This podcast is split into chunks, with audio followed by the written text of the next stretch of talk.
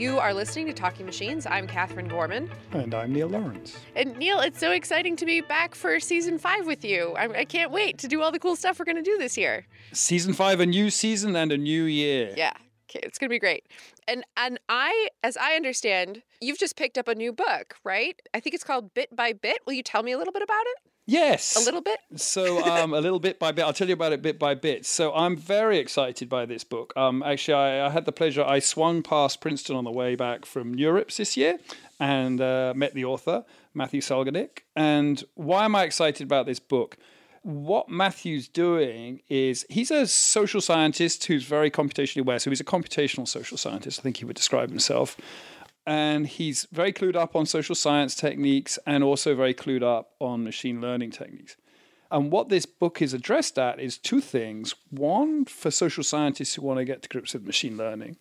It's extraordinary. It covers so many important. I mean, you can. It's one of those books you can flick it open to any page. I just have done that.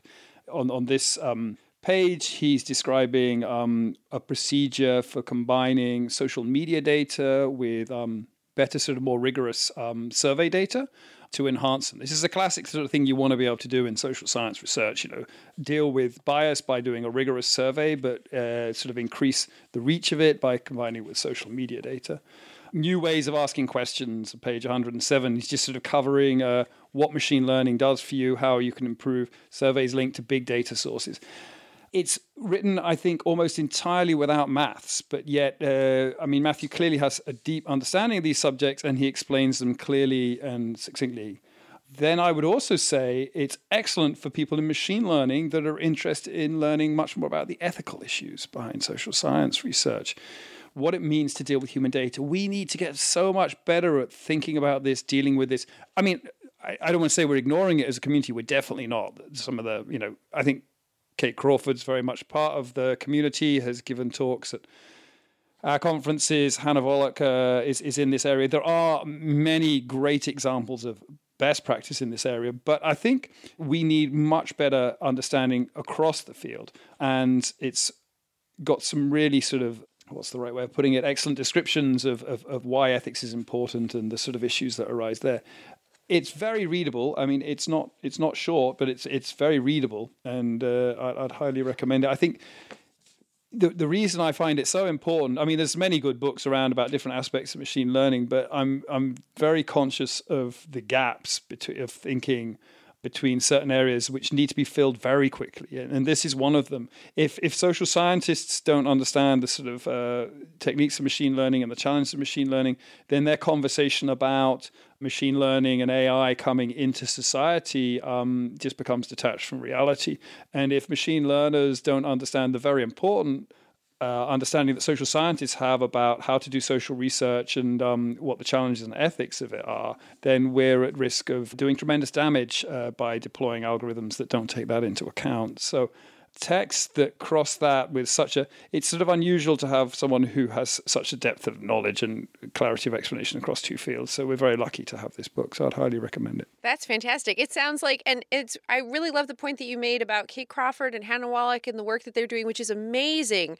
And we have these areas of best practice but we need more to focus on helping that to become a regular practice. And i'm so excited by the idea of this book because it feels like so I when I was in school, when I was like 12, I did French back to back and I went and lived in France for like a tiny little bit and we had a French student who came and lived with our family. And the thing that saved us was pocket dictionaries. And this feels like a pocket dictionary. I cannot wait to dive into this book. Yeah, I think yeah, dive into it is exactly the thing. You know, that is by the way, that is how you find out if if a book is good. You just do a random sampling. You just pick it up and uh, flicked for a few pages. And if you find something interesting on every page you flick to, you kind of know he's got a good book. Of course, you then check in the back to see if it cites you. I don't think this one does. But still, despite that, doesn't cite me or you, Katherine. Well. Uh, but despite that, it's an excellent book. So that's really showing something if I'm recommending a book that doesn't cite me. and tell me again the author's name, Neil. Um, I don't know. If, I think I've got the pronunciation of this right. Matthew Salganik. He's at. Um, he's based at Princeton. He's. Uh, I think he's uh, off to the New York Times for a sabbatical for the next few months. Um, and uh, uh he's. I think he's in uh, social sciences at Princeton, but he's also part of their CSL Institute, as far as I understand. Nice. So that's bit by bit. We'll have a bit more about bit by bit. I can't stop myself on our website, thetalkingmachines.com.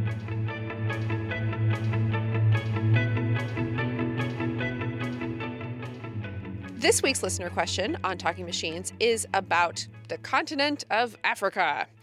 So I understand that ICLR is going to be held in Africa, not this year, but the next year. But isn't there already Data Science Africa? What else should I know about data science activities and MLAI already taking place on the continent? And what do you guys think ICLR should know coming in? So, Neil, this seems like a pretty big question. Yeah, it's an interesting question. So, um, ICLR is going to be in Addis in Ethiopia in 2020, which is exciting. It'll be it's the first uh, major machine learning conference, which will be on the African continent.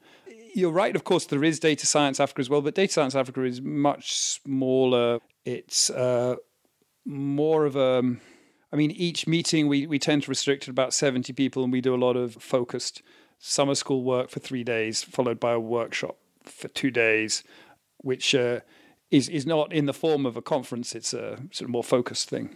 And we should say, Neil, that you have been involved in helping Data Science Africa sort of get organized. And it, I believe it's run by one of the people who was a student of yours. Is that right? Uh, postdoc. So actually, it's now run. Um, so they. So I guess the main thing I've been doing is helping people learn how to run conferences, which I kind of is now. It feels a bit complete. So with Data Science Africa, I mean, not complete. I mean, that group really knows what they're doing now. I mean, I kind of went to Abuja in November, and I was like, oh wow, I don't really need to be here. I mean, I'm enjoying being here. It's interesting. But if I was here, it wasn't here, all this would go on. And that was kind of the idea there. Uh, it's run. Uh, there's a sort of not-for-profit or a, I guess they, I think they call it an NGO out of Kenya that's forming around it, and the aim is it's all African-based researchers on the organizing board and so there's I think it's a, a couple of Kenyans, a couple of Ugandans, and a Tanzanian, most of whom have been featured on Talking Machines at some point, which is great. Now, but but that's only one part of the equation. So of course, there's also the Indaba, the deep learning Indaba, and the deep learning Indaba.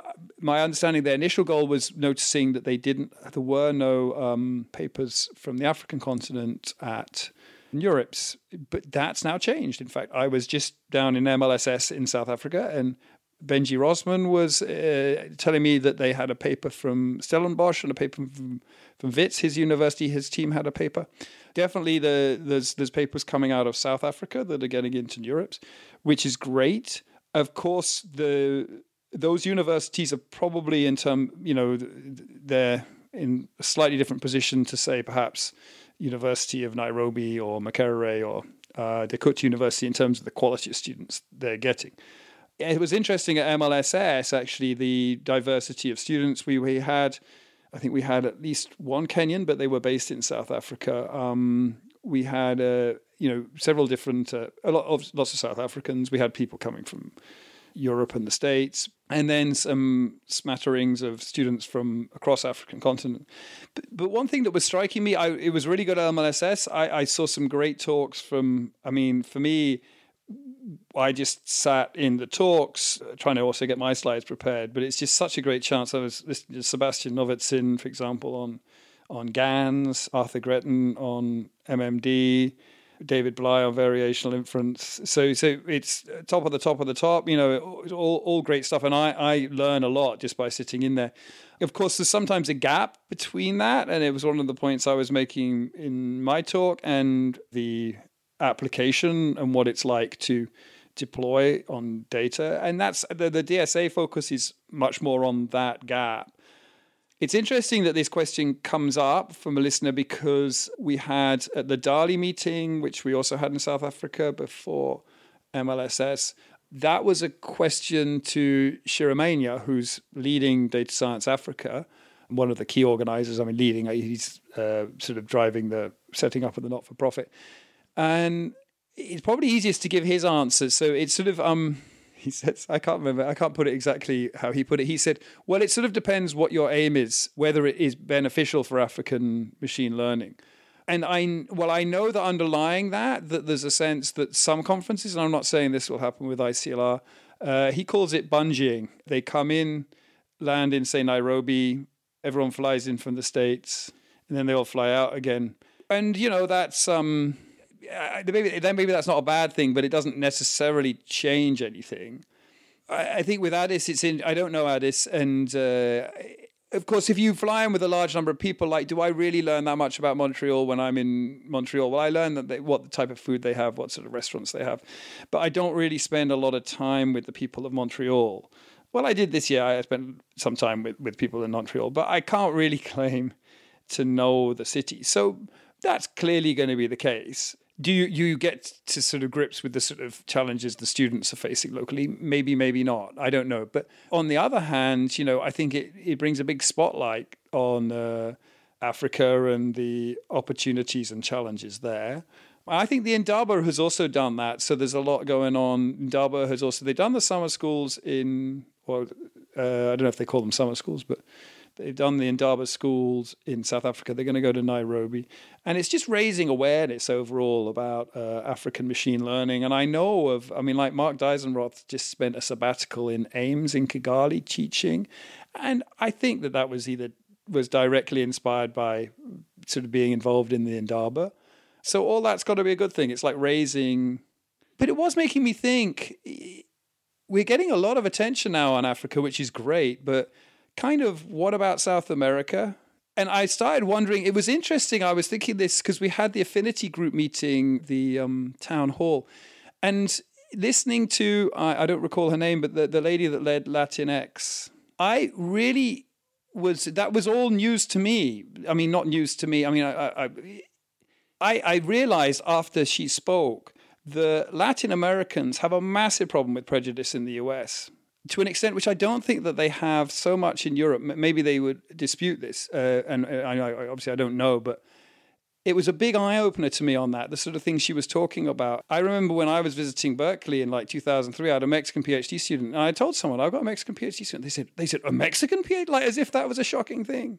And it's sort of like, but and of course it's like they were an educated sort of left leaning person, but it did maybe sort of slightly concerned a bit that South America has a lot of issues as well, and um, maybe we should also be doing more in that area. And actually, South America has, I mean, obviously, we can't do everything, but South America has a lot of really good universities, really good universities, people getting great students from there. Yeah, absolutely. And I think all of the like well established conferences in the in the field can can do more to be more global and of course it's going to come with having to think very specifically about other issues that that raises because in in Ethiopia where ICLR is going to be homosexuality is a criminal offense so that raises other issues for the rest of the community so we just need to I think we need to approach these questions of how we navigate the entirety of our space. No, it's extremely complex. Yeah. It's extremely complex. Like uh, on the, uh, you know, as you mentioned, that's sort of, I think that's an intersectionality issue. One of the challenges is most, a lot of African states which um, were colonies of Britain got left with like the laws of Britain from whenever they became independent, which at that point homosexuality was illegal in the UK up until the 1960s or something. So you, they just in most of these states' cases they haven't even looked at those laws. In Uganda, I mean, you can watch things about this. There have been active evangelical churches present in the country, mainly from the United States, advocating for stronger anti homosexuality laws. There's a documentary on it called, I think, God Loves Uganda or something, which is specifically about people targeting, and it's a sort of known phenomena of certain churches go, they target Uganda as what they think it can be some sort of Eden on earth. And they go there and they uh, propagate very extreme agenda. And of course, in some sense, you say, oh, well, we're just going over there and propagate our Bayesian beliefs. I mean, you have these so so it's extremely complicated, and I think um, totally right to be concerned about, and it becomes more complicated with larger conferences. But having said that, this isn't the first. You know, locating in the United States, it makes it very difficult for Iranian students. You know, we have had conferences. Um, going to Israel, which makes it very different for students from many countries. That was, I think, ICML, went to Haifa. Conference is going to China, which uh, restricts um, freedom of speech in many areas. It's not easy. And uh, I think overall, I think I applaud them for taking the decision. It will generate questions, and maybe that's important that it will generate. Maybe that's exactly the thing that there's what we're talking about is generating those questions. One of the, you know, we've had a lot of debates around this uh, type of thing in the community recently, and the only thing that makes me really angry about those debates is when they make out that these issues are binary, that there's a right and a wrong, that it's clear and that people are just wrong and that they just don't understand. I know that's easy to do. I know it's easy to tweet things that show that and everyone can show your support, but all these issues are much more complicated than that. The more we can have the debate as a community rather than shouting at each other and sort of respectfully sort of think about that there are issues on both sides, that being a really good example. So homosexuality is illegal in Ethiopia but uh, by taking the conference to Ethiopia, you're you're hopefully putting a spotlight on and some very important areas of application that aren't catered for by the normal sort of Silicon Valley driven um, startup culture. I think I, I really love Ciira's advice, right? To even just think about the fact that you are basically bungeeing in and what that means for what that means for you, what that means for the place that you're going to, what you should try to learn, and how you should be aware of yourself and your assumptions and your background and and just just all of those things. I really love the sort of the the metaphor of bungeeing in and I think that just really encapsulates things well and gives us a really nice starting place for that ongoing debate, for that ongoing conversation where we need to include all the voices of people who are partaking in it because it's not it's not a binary thing. It's not a binary thing and we need to if we're going to learn from it, we need to talk through the whole thing. And it's good. It's good that we're having this conversation. It's triggerly driven us to talk about this now, and and and those conversations will continue. But as I say, let's not forget. Um, there's many. Other, I mean, Eastern Europe. Absolutely. Yeah. You know. Yeah you know, there's uh, there's lots of challenges for students in, in Ukraine as well. I mean, or wherever, uh, Belarus or whatever. I mean, there's some good education there. South America. There's a whole world of applications, and actually, what we should, I think, we should view it as a as a whole, which is, I'm sure, what we will continue to do. Yeah, totally. How do we be less Anglo normative, right? Anglo normative. Yeah. How do we is experience that, the rest of the world? Is that normative as in the Normans? As in like the Yeah, yeah, yeah, yeah, yeah. Anglo Anglo. Anglo normative. Right? Yeah. Oh no, the Normans were French. Well actually they were originally from Viking land. Northmen. Yeah. Well, I'm but just lumping they... all of, of Western Europe together. It's just one big smoosh. It is all comes from Britain. I, I'm glad that you, well, well, England specifically. Let's see how many people can offend. I'm glad. Well, no, I think that that is very, it's fascinating the extent to which our worldview is driven by what would be a sort of, a lot of people would like the French would say, sort of Anglo Saxons, but sort of the Anglo American perspective on the world. It is so out of whack with what many people think and uh, it's um, yeah, it, it needs to be borne in mind. Yeah. Yes, absolutely. Well, we will have more about Indaba and Data Science Africa and also ICLR up on our website, thetalkingmachines.com. And if you've got a question, you can tweet at us at TLKNGMCHNS. The Twitter handle still remains, or email us at thetalkingmachines at gmail.com.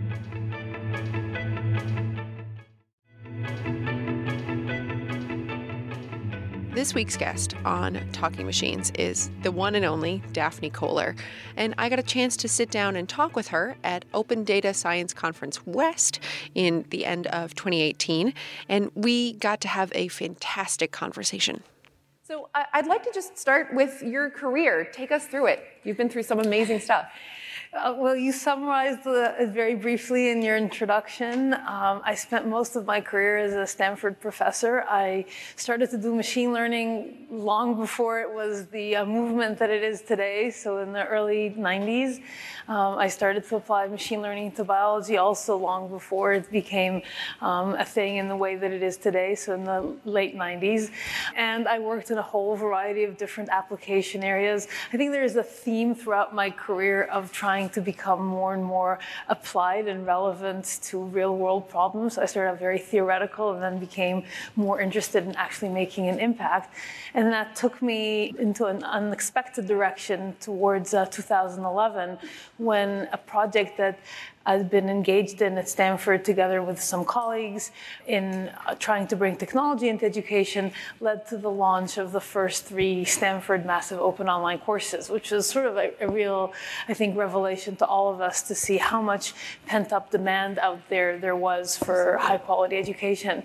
And so when we saw that um, each of those courses that we launched in the fall of 2011 had an enrollment of 100,000 people or more, um, it was sort of a moment in time when I knew I could go back and write some more papers. So, um, much as fun as that was. And so I took what was supposed to be a two year leave of absence from Stanford and um, went off with uh, my co founder, Andrew Ng, and we founded Coursera. At the beginning of 2012, I always meant to go back to Stanford. Then, when that time came that I needed to make the decision, it was clear that what I was doing was so significant and yet so fragile at that early mm. stage that I resigned my Stanford position and stayed at uh, Coursera throughout August of 2016. Then Coursera was in a good place. It's doing amazingly well. I'm really proud of, um, of how well it's doing um, under the new CEO, uh, Jeff's leadership. And so I decided that I wanted to come back and be part of this amazing machine learning revolution that we're seeing around us but in an area that's always been close to my heart, which is how do we make an impact in the area of human health? Mm-hmm. And so, how do we bring together those threads of the big data revolution that biotechnology has enabled in the human health space? Together with the kind of anal- analytical techniques that machine learning has opened up to us, and really try and, and do things differently in this new space. Yeah. And I want to talk more about that as, as we have more time. But take me back to Coursera for a little bit. What, what were your hopes for Coursera when it was sort of that fragile thing in the in this age of like the good exit? What were your personal hopes for it?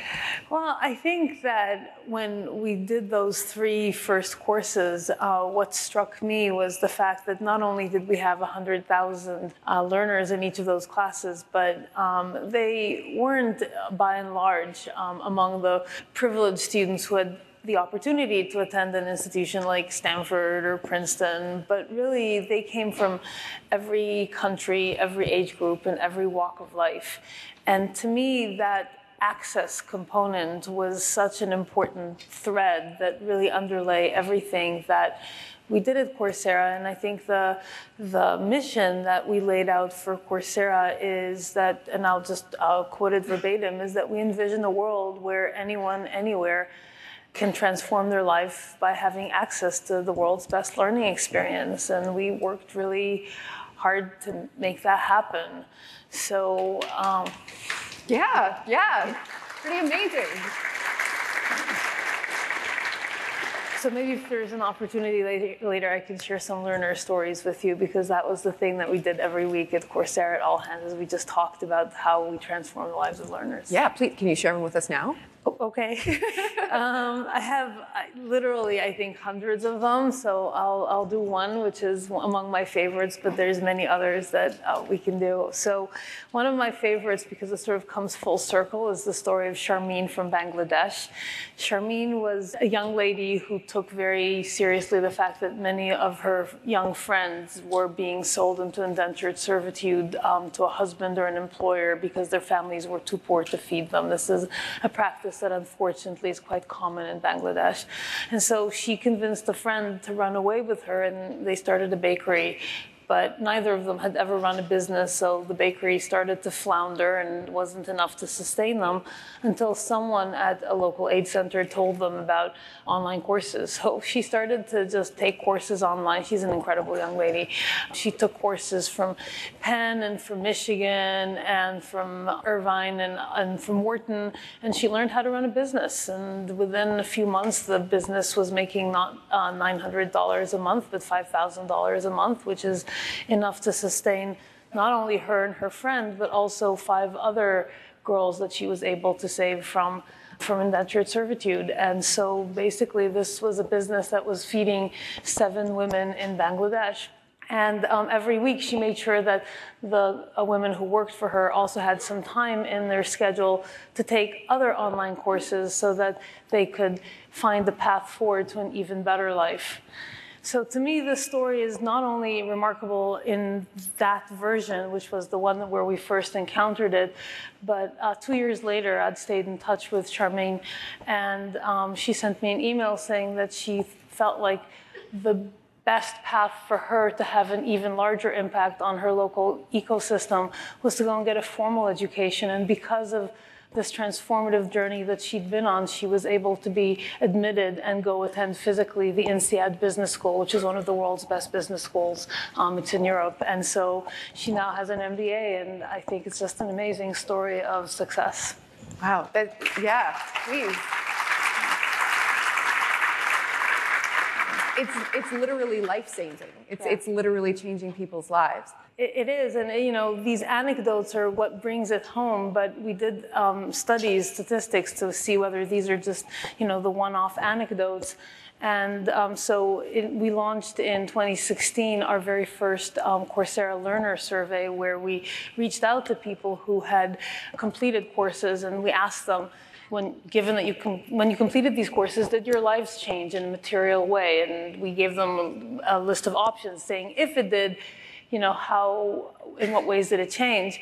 And what we found that for those learners for whom career change had been their main goal, which is over half our learners, 33% of them, I mean, 87% had received some benefit, but 33% had had their careers literally transformed by they were previously unemployed and they had a job, or they suddenly had access to a much higher paying job.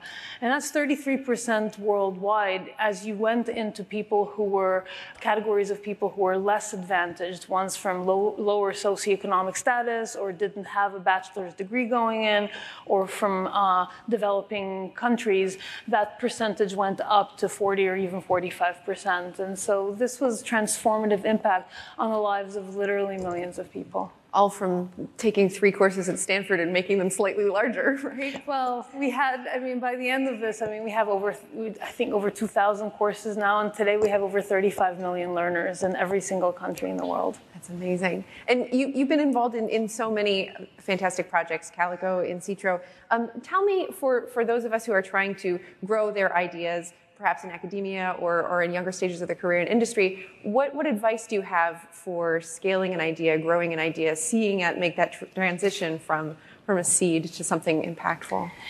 Yeah, so first of all, for those of you who are going that path, you should know that this is not an easy path, and there will be many, many bumps in the road, and many times where you feel like this is just not working and I need to give up. And I think this one of the things that distinguishes a successful entrepreneur from one who's not is the willingness to just stick through it at times when it seems like it's just impossible and it's never going to work. Um, so this sort of feeling of, I mean, what um, what Angela Duckworth calls grit, which is so important at the younger ages in school and oftentimes distinguishes younger students who are able to succeed from ones that are not. It's equally important when you're trying to, to build to build your own business. So that's one piece of advice.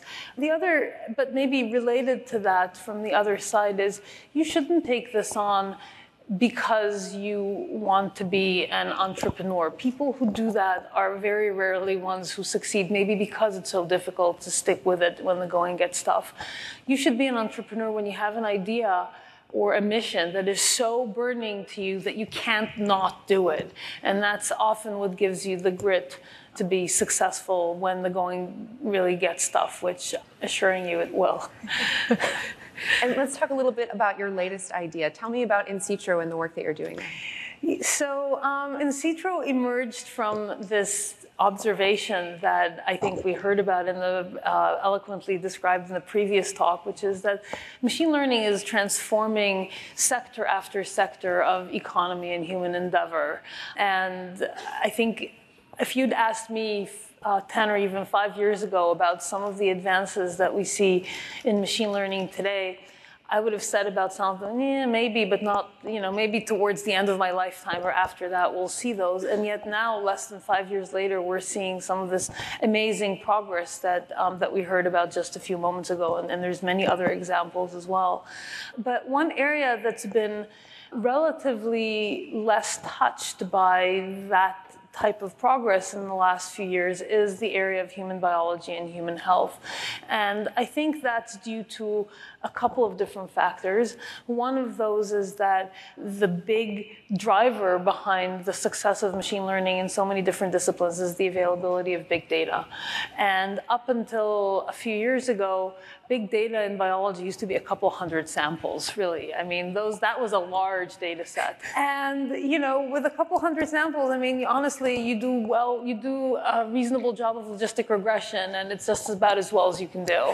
And I think we're now literally at the cusp of a transformation in the availability of technologies that were developed completely outside of machine learning by biologists and, and bioengineers that allow us to really um, generate biological data at an unprecedented scale, at a scale of not hundreds and not even thousands, but millions or tens of millions of data points.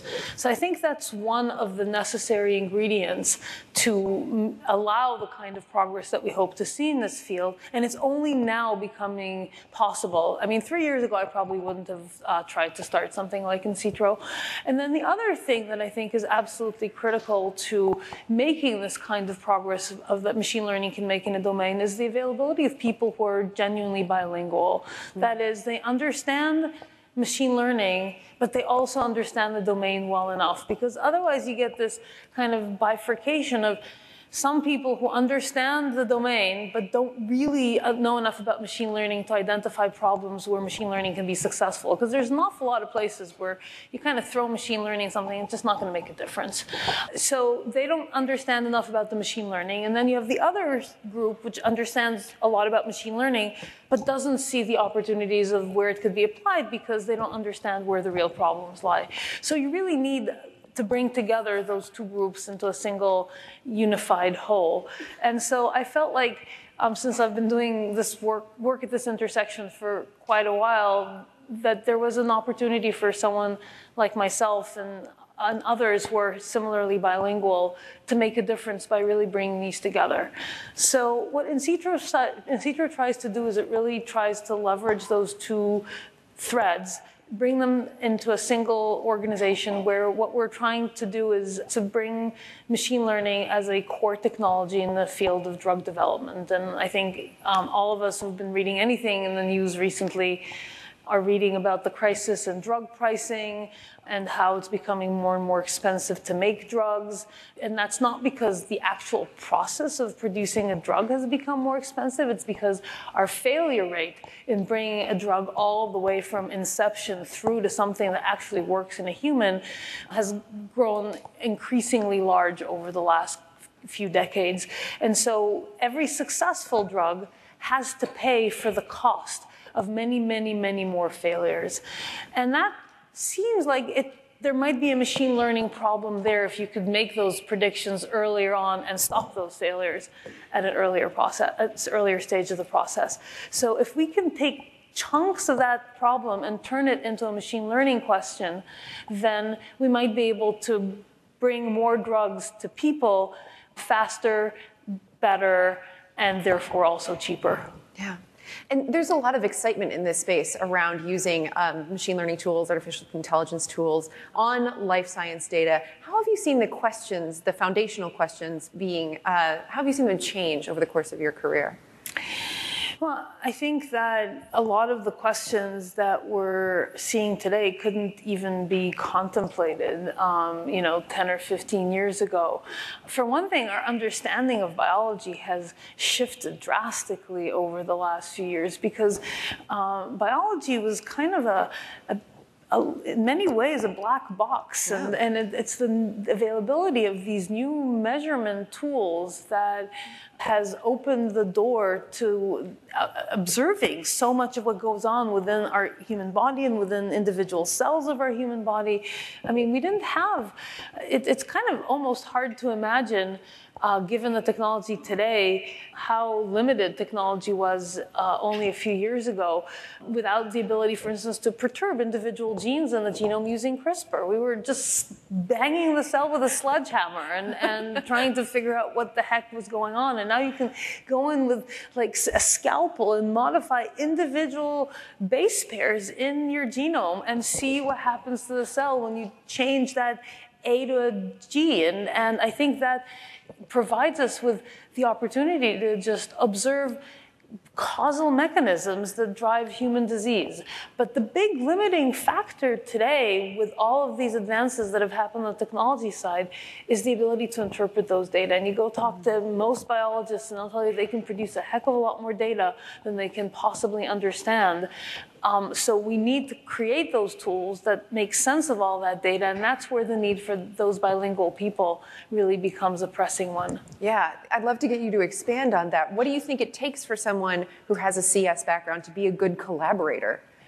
So, first and foremost is an attitude of openness and respect. It's, um, and that actually, I think, applies to both sides. It's very tempting to walk into a collaboration and have someone ask you what appears to you to be a really stupid question because it's so basic in terms of what the knowledge that you bring to the table. And therefore treat that other person like an idiot. Those other people are not idiots. They're really smart in their own discipline, and there's a heck of a lot of stuff that they know that you don't. They probably have their own um, PhD. Yeah, they, they do indeed have their own PhD, and, and often a lot longer of a postdoc than computer scientists have to undergo. So I think coming in with a genuine willingness to learn and a genuine attitude for treating the, the other side with respect and being willing to ask really stupid questions and to answer really stupid questions, and over time, a shared understanding will develop. That being said, if you're the fortunate, if you're fortunate enough to be in a situation where there is a person in the room who's bilingual who can actually play translator, things go much better. Yeah.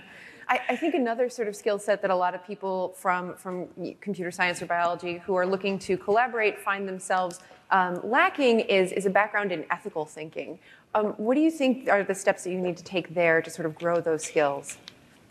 So I think ethical thinking, which of course is really important in machine learning today in so many ways, and I think all of us have heard the horror stories about how machine learning applied in completely with, with completely any lack of ill intent can not only capture but actually amplify biases in the data that we see, where uh, you have, and, you know, these are just real examples that, that I've seen and pr- presented in talks, where you have. Uh, for instance, on, on a search ranking algorithm, that if you're searching for a name that is from a minority background that connotes a minority background, you see ads for bail bondsman coming up with that, which is just horrifying. I mean, it's just it's just horrifying. Or maybe an example that comes close to my own uh, situation is at least this. I don't know if this is still true, but if you went on Google image search and search for CEO, of the first 50 image hits, 49 were male and one was CEO Barbie. Oh so, God. Uh, so, what message does that send to a, a, young girl who's searching for what a role model of what a CEO could look like? So, I think that's just a, a just a problem that we need to think about as a society when you look at the society through the lens of machine learning outcomes and you realize just how skewed things are in so many different ways. I think that problem is probably even more pernicious in the context of, of health data, where the biases that occur in the data are often harder to see because mm. the domain is more technical. Yeah. And in this case, the consequences can be quite dire in terms of uh, recommendations for treatment, for instance, that are just not appropriate to the situation. And so, how do we test our models to the first talk in the session that we heard to try and ensure that we don't fall into some of those um, some of those traps and and maybe I'll just give one example because I like Please. this one it's a it's a kind of a, it's not a, it's not about ethics but it's about biases and yeah. data and the need for interpretable models um, this is a an example that a, a, colleague of mine who'd been working on um, interpretation of radiology images for a long time and trying to figure out whether a patient has a tumor sample, has a tumor or not from the image, and was using kind of st- standard old-fashioned machine learning methods to to do the analysis and was getting kind of okay but not great results um, and then moved to using some of the less interpretable deep learning methods to look at those same images and all of a sudden performance shot through the roof so, being a very smart person, he knew that if something looks too good to be true, it probably is. and so, started to dig into the models to figure out what was going on and discovered that certain MRI machines leave an invisible watermark on the image denoting the type of the machine that took the image. Well, it turns out that the machines that you get in primary care centers, which is where most controls come from, are different from the ones that you have in tertiary care centers, which oh, is more of the cases come from. And so the machine was latching onto the ID, the machine learning was latching onto the ID of the machine in order to give you a really strong cue on whether this patient had cancer or didn't have cancer in ways that had absolutely nothing to do with the actual biology of the image. Oh my gosh. So you have to be really, really careful. yeah, absolutely. Otherwise, you're really good at sorting MRI machines, which is yeah. maybe not something you need help I mean, with. You've not have thought about this, right? Yeah, absolutely. So uh, there's an ongoing discussion about the importance of being data driven in scientific discovery. How do you think ML tools can, can help further that? Well, so I think ML tools, first of all just force you to think about the world from a data lens mm. and create, we hope, a viable alternative to the traditional model of biological discovery, which is here's the hypothesis that I have, and I'm going to create this tiny, small scale experiment to test this out and create this tiny little sort of prism through which I look at the biological system that in many cases ignores the complexity of everything that's around it. Mm-hmm. Um, the availability of machine learning tools enables the researcher to go and say, I'm going to take a completely unbiased view of biological of the biological system. Just measure everything that I can about that system and then let the data speak for themselves. And you couldn't do that if you didn't have machine learning because the amount would just be too much for a human brain to deal with. But fortunately, machine learning thrives on having lots of data. And you end up with discoveries that are entirely serendipitous and might never have emerged as a, a, hypothesis on their own. And so, one of my favorite examples in that regard from my own career um, is one of the last papers that I wrote prior to leaving Stanford. I was with an MD PhD student of mine, um, Andy Beck, who's a pathologist by training, and we took the first data driven machine learning based look at cancer pathology images, so the kind of uh, images that a pathologist looks at under the microscope every time they grade a tumor. But instead of doing what pathologists had always done, which is look at the characteristics, like a certain fixed set of characteristics of the tumor cell, like the, the shape of the nuclei and such, we quantified those tumors every which way with hundreds of different features that no one had ever thought to look at. And then we put all of those into an unbiased machine learning algorithm and said, tell us what predicts five year survival. Um, not only did we discover, pleasingly, that this algorithm was better at predicting for five year survival better than pathologist grading, at least for the average pathologist, was as good as uh, a board of, of, of, expert pathologists making a consensus decision. Uh, but we also discovered that the features that came out as being most predictive were exactly those that the pathologists had never looked at, and specifically the ones that actually didn't have anything to do with the cancer cells, had to do with what's called the stromal tissue, which are the cells that surround the cancer. Now, for those of you who are a little bit knowledgeable about biology, you might have heard the term tumor microenvironment, which is now considered to be one of the most important prognostic indicators for whether the immune system is going to have access to the cancer and be able to eliminate the cancer using the immune system. So that stromal tissue that we had found there is really um, a factor, a facet of that tumor microenvironment. So today, everyone recognizes that this is sort of a really important thing. But this was back in 2010, long before the tumor microenvironment had come into the forefront as something that we understood to be important. And so, in some ways, this data driven biology gave us maybe the, one of the first earliest harbingers of understanding that facet of, of, of what um, of cancer prognosis. Do you think that we'll see the, a lot of um, early applications around these tools in, in doing that kind of work, pathology, you know, being better at consensus yeah. than pathologists are, the diabetic retinopathy paper from Google, yeah. things like that? I think that um, if we look forward five or 10 years, um, computers will be playing a hugely important role in diagnosis, and that can be in the Google diabetic retinopathy paper, in uh, pathology, in radiology, um, in some of the work that we're currently seeing on various uh, liquid biopsy papers. Those all produce huge amounts of data, um, millions, literally millions of different readouts that you can get from each of those. Interpreting those and putting together what are often very weak and noisy cues is something that is well beyond the capability of a human, but computers thrive on that regime. So I think that's a place where we're going to see huge benefit to patients uh, by using machine learning technology. Yeah, absolutely.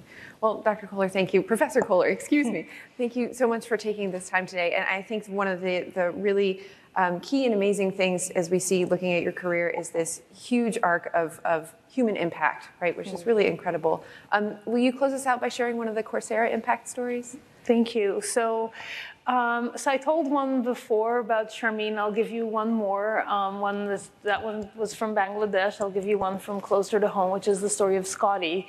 Um, Scotty was um, a star. He grew up in Florida, was a star student in high school, and got a full scholarship to go attend UT Austin. But he was the first in his family to ever have the opportunity to go to college. And his family said, look, you know, this college thing, you know, I, we, you can't really afford that. You need to uh, support your family. So he went to work, um, in this case as a taxi driver. And then the recession hit. And um, he ended up losing his job, and since he lived hand to mouth on his paycheck, lost his home, lost his wife, and eventually, after he started living in his car, lost custody of his 13 year old daughter because he didn't have a place for her to sleep.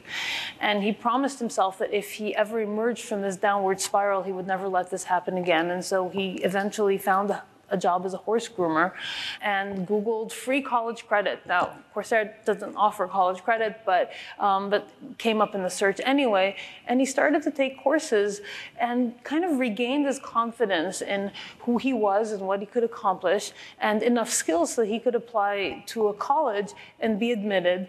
And um, anyway, so he started, he got admitted. He was uh, the star student in his sophomore class, got admitted into the Honor Society, finished his degree, and ended up earning a very nice living as a writer in his 40s, having been the first in his family to ever go to college. And this is for him li- living a dream that would never have been enabled without access to education. Truly inspiring to hear these stories. Yeah, thank you.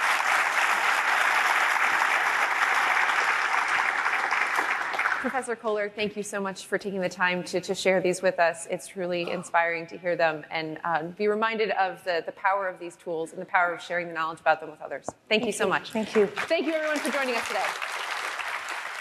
Daphne Koller of so many things, professor, inventor, entrepreneur. It was really amazing to be able to sit down and chat with her, especially in front of an audience. That's it for us on this episode of Talking Machines. I'm Katherine Gorman. And I'm Neil Lawrence. Tune in next episode.